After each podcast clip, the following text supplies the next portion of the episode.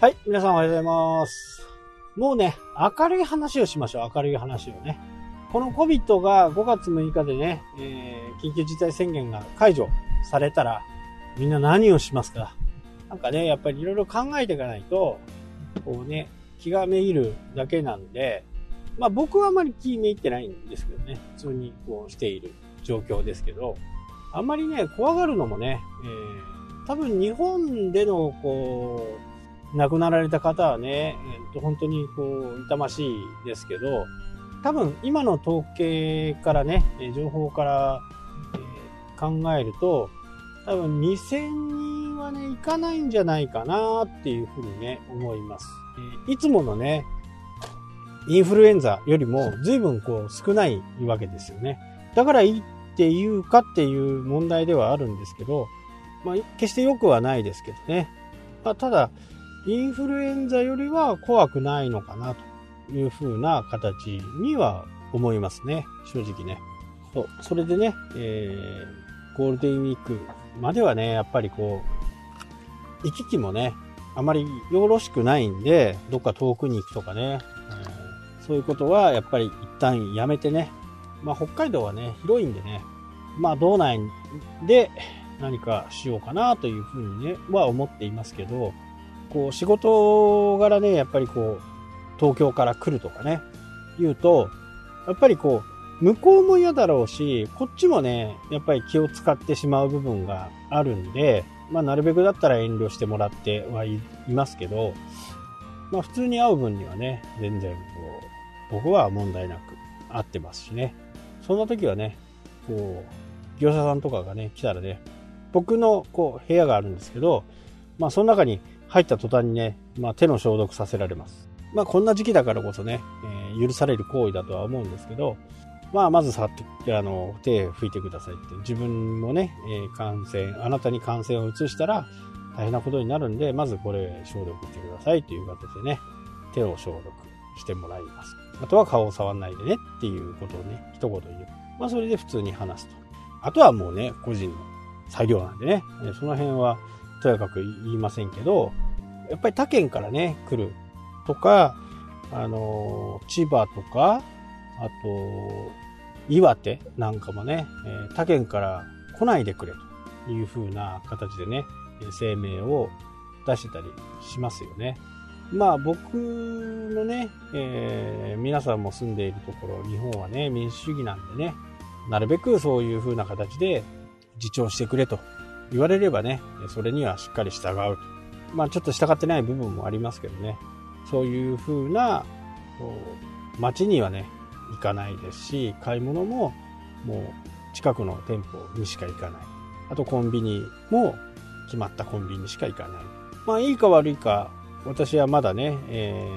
ー、コロナの症状があったけど、多分かかってないと思うんで、えー、その行動範囲をね、変えることをやっぱり極力しないでやってます。で、今日のね、話題は、その5月明けたらね、連休明け、どうす、どう過ごそうかという風な形ですよね。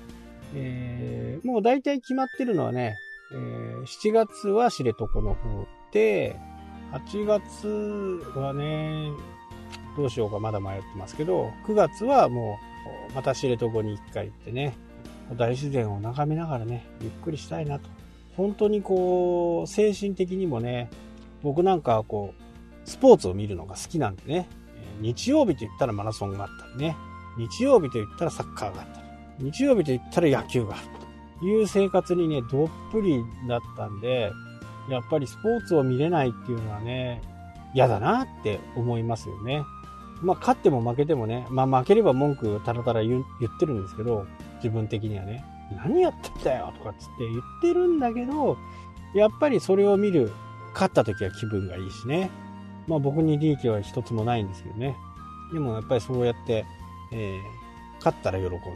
負けたら悔しいんで、そういう生活がね、やっぱりこう全くなくなるっていうのは、本当にこう寂しいなっていう気がしますからね。9月、10月ぐらいにね、収まっていれば旅行なんかも非常に安くね、2万円分の、今発表になってるのは2万円分のね、旅行券みたいのをみんなに配るという形になってますんで、そういったものを活用してね、いいとこ泊まりたいなとか、今まではね、ちょっと手が出せなかったようなところとかね、そういったところ、まあフェリーもね、遠くまで行きたいなというふうに思ってますけど、やっぱりここを我慢すればね、なんとかなるなっていう風な形を思っていれば、いいことはあるのかなと。まあ、憶測ですけどね。え、9月からね、セミナーももう予定が入ってはいるんですけど、まあ、9月だったらもう大丈夫かなというふうにね、え、勝手に思ってますけどね、9月からはセミナーが入るかな。ま、やっぱり購買行動もね、本当にこう、なかなか難しいですよね。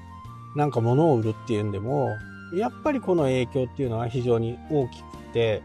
私が今買っているものっていうのは、日常のものとかはね、普通にこう、定期便みたいな感じでね、えー、買うんですけど、他はね、あんまやっぱ買わないのと、あとはもう去年から狙っているものがね、この4月5月ぐらいに発売になったりしてるんで、まあそれを来るのが楽しみかなっていう、まあ釣り竿ですけどね。そういったものにね、えー、もうずっと昔からね、計画してたんで、発売されるっていうところを待っていてね、それもなんか伸び伸びになってきてますけどね。ただ、1本目のやつは5月1日発売日っていう風になってるんで、まあ、販売した途端に売り切れになるとは思いますから、僕もね、去年、去年、えー、リリースされた時にね、すぐ予約をして、もしかしたら2本手に入っちゃうかもしれないんでね。いや、2本も使わないんだけど、ただ、7月にはね、欲しかったんで、7月には使う予定があるんでね、それには間に合わせるためには、えー、リアル店舗とネットの店舗でね、えー、予約をして、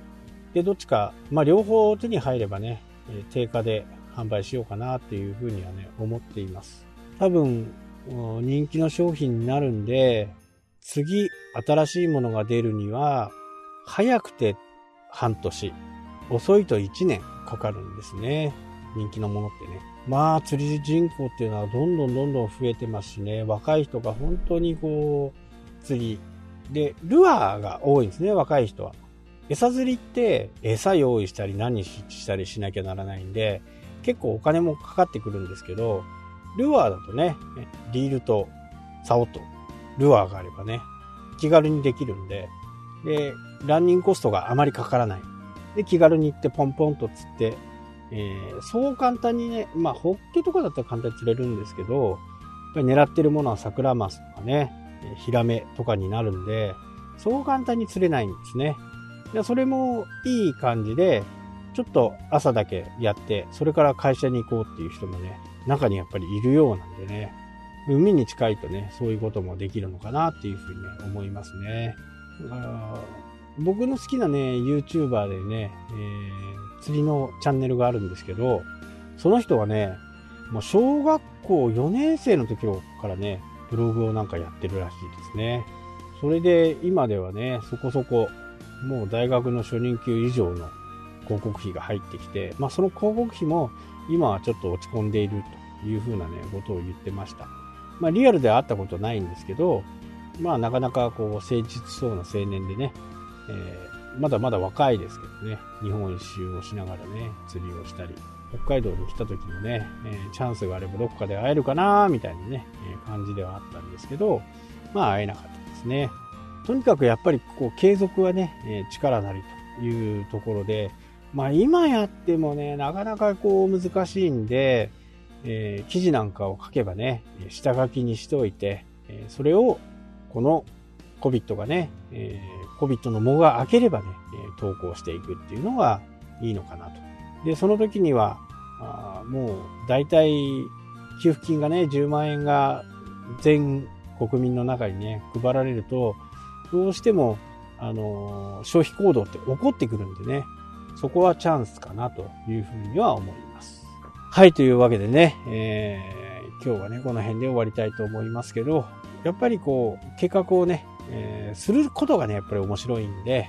ぜひともね、えー、COVID の藻が開けたら、いろんなことをね、考えてみるのもね、こういう時にはいいのかなというふうに思います。はい、というわけでね、今日はこの辺で終わりたいと思います。それではまた。したっけ？